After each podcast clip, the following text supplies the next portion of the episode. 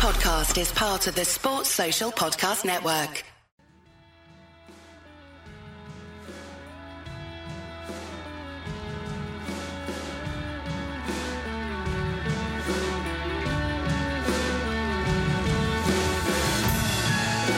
Hello and welcome to the Wisden Cricket Daily podcast. It was arguably England's most encouraging day with the bat in over two years. For Root, whose captaincy credentials were called into question following England's first Test innings defeat, it was an emphatic return to form.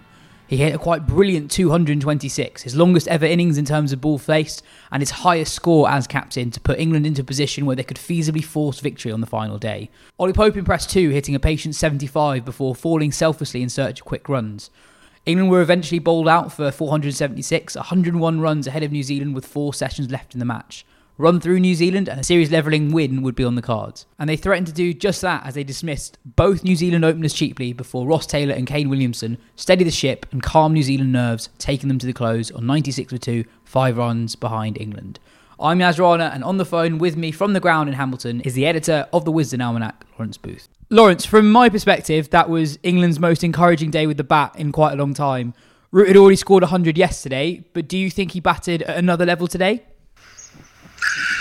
Yeah, he did what he'd asked his team to do, which was bat long and bat big. Uh, he, he, was trying to ape what New Zealand did at Mount Maunganui, really, which was, um, you know, faced with a, to- uh, a, first innings of 350, 370 nil position, go well past them and, and, make life difficult for them in the third innings. Um, I think England didn't quite have the ruthlessness of New Zealand. Their, their last five wickets fell for, for 21 in six overs, but the way Root and Pope batted was very much, you know, the template that he's called for, and, and Root looked what he's threatened to look like for a while now, but hasn't quite managed, which is the world-class batsman who should be competing with the likes of, of Kohli, Williamson, and Steve Smith in the, you know that, that, that Fab Four quartet that we've all spoken about. So great moment for him, and, and, and good for the team also that Ollie Pope got some runs.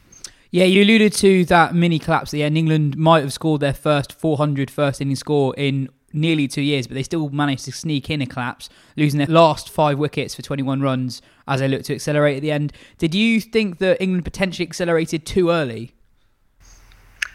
Yeah, I did actually. Um, I mean, New Zealand spread the field. They had eight men on the boundary at one point and, and, and asked Wagner to bowl bouncers, not that he needs much encouragement. And Ollie Pope swatted him high to, to, to deep mid wicket at the moment where I kind of felt like England, uh, Pope and Root could have knocked it around probably a a because the field was so spread for, I would say, another half hour. And then Root got out, um, you know, three runs later trying to hit Santner inside out over extra cover. And I thought, I thought that was just a slight lack of ruthlessness from England. I'm not sure Kane Williamson would have given it away in those circumstances.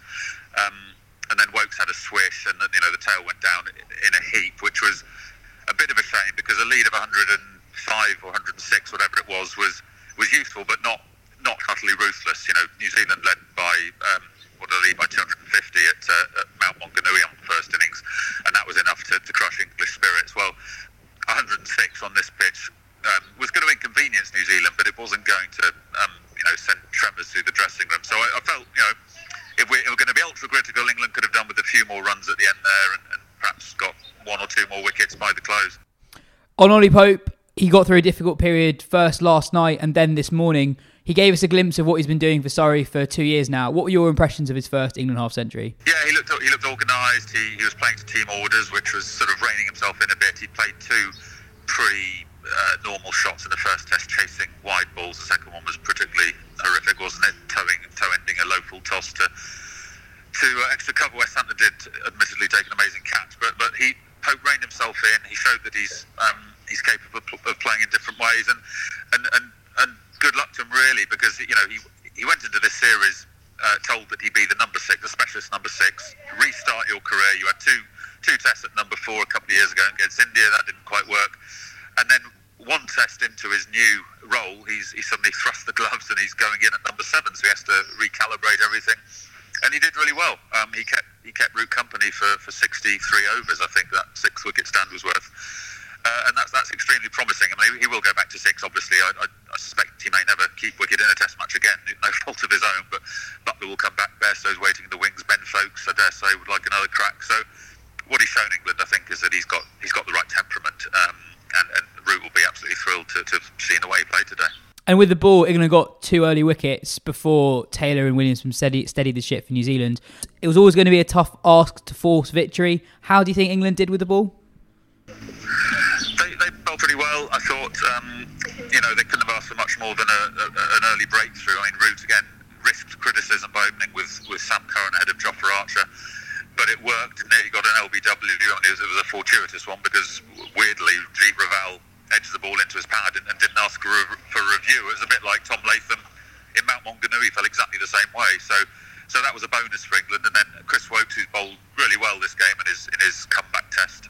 Um, uh, you know, got Tom Latham, who, who scored an excellent first innings hundred. So at that point, two down for not many. England had a sniff. They, they needed to get one or both of, uh, of Taylor and, and Williamson before stumps, I think, to to feel like they've got a chance of victory. Um, they, they could dislodge either, and you know it's a it's a, it's a grudging pitch. It's unyielding. It's giving neither stroke playing batsman nor fast bowlers anything really. So an extra wicket would have been a bonus, I think, as it is.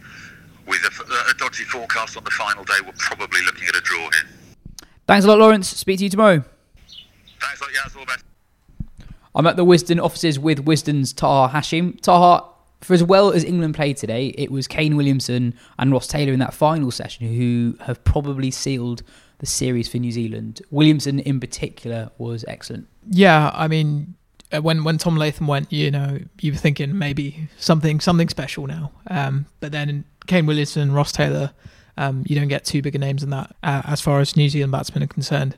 Um, especially Williamson just playing Jofra Archer. Archer sort of uh, came in his first change, um, you know, used the short ball and well directed short balls, and Williamson just the technique to to not play it, to get down and and the legs to to, to, to you know just we saw you know the bend and just the control of it. He basically does a limbo, doesn't yeah, he? Yeah, exactly. Yeah, just the flexibility is is incredible.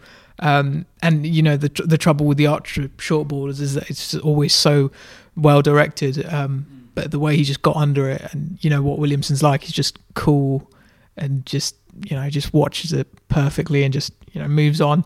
There was one where he sort of dived perfectly, and the next ball he just drops length ball from from Archer into the covers for a single. You know, perfect batsmanship, really. Yeah, absolutely. Um, from a New Zealand perspective, do you think they'll be looking for a new opener after the series? Uh, they've got a tour to Australia coming up and then a home series to India. So two massive series coming up. Jeet Raval looks pretty out of nick at the moment. Out of nick and also got a nick today. Yeah. Um, one, a, a, frazzle mind perhaps, maybe. Um, well, I'm, I'm convinced his batsmen just don't know if they hit it or not. I think that's what DRS has shown. I, it really annoys me when the commentators are like, oh, why has he reviewed it? Well, he obviously doesn't know he's hit it. Maybe, maybe. But I mean, you'd kind of um, just sort of felt for him. Uh, you could see, you know, during the field, he was already practicing his leaves and stuff near near the end of the England innings, knowing that it was you know um, going to be a big knock for him. His his place is um, certainly under question, um, but he's been a pretty solid part of this New Zealand side for for for, for a few years. Um, and you know they're heading to Australia, and it's their biggest task. And you don't want to just put a new opener into that you know into that cauldron against Australia against that attack. Um, but obviously, Raval looks horribly out out of form. Um, and yeah, I mean, obviously there's very certain threat to his place now. Neil Wagner, we've talked about him a lot over the last couple of weeks. He ended up with another fifer. Uh, you asked a very good question towards the end of the England innings. How has Neil Wagner not played an international game of white ball cricket? He's got everything. He's got knuckleballs, cutters, accurate yorkers, accurate bumpers. Yeah, any any ideas? He loves letting go of that knuckleball. I mean, it's something he's. It's a really good knuckleball. It's really good. It really is. Um, the dip, the swerve, the curve, and he and accuracy as well. Accuracy, it's really hard yeah. to bowl a knuckleball accurately, and he rarely bowls very wide or full bungers. Got absolutely walloped for six by Jofra Archer. And then, you know, Archer's a man who can bowl a pretty handy knuckleball and then gives him one. And then I think he also bowled the knuckleball to Broad to get him uh, get out and just yeah i mean I've t- i think we've talked quite a bit about neil wagner this series he really is just sort of whenever he's bowling you feel something can happen regardless of the pitch because he takes the pitch out of equation sometimes with, with this knuckleball um, it's an excellent delivery and he's just a force of nature, really, and really well deserved again for, uh, for that five for today. He's been the point of difference, argu- arguably, between the two teams in this test, at least. You know, for all the talk going into the series that Jofra Archer will be the man who finally helps England bowl teams out and take 20 wickets away from home. Uh, Wagner's been do- basically been doing that Yeah, for New Zealand. when you have a bowler who just gives it his all, like like Wagner does, you know, forget talking about pitches because he, he was just gonna he's just gonna come and do his thing. Um, thanks, Art. We'll be back tomorrow for reaction to the final day of the series. Thanks for listening, folks. If you've enjoyed the show, please tell your friends. And if you're feeling extra nice, please leave us a five star review on the podcast app of your choosing. Cheers.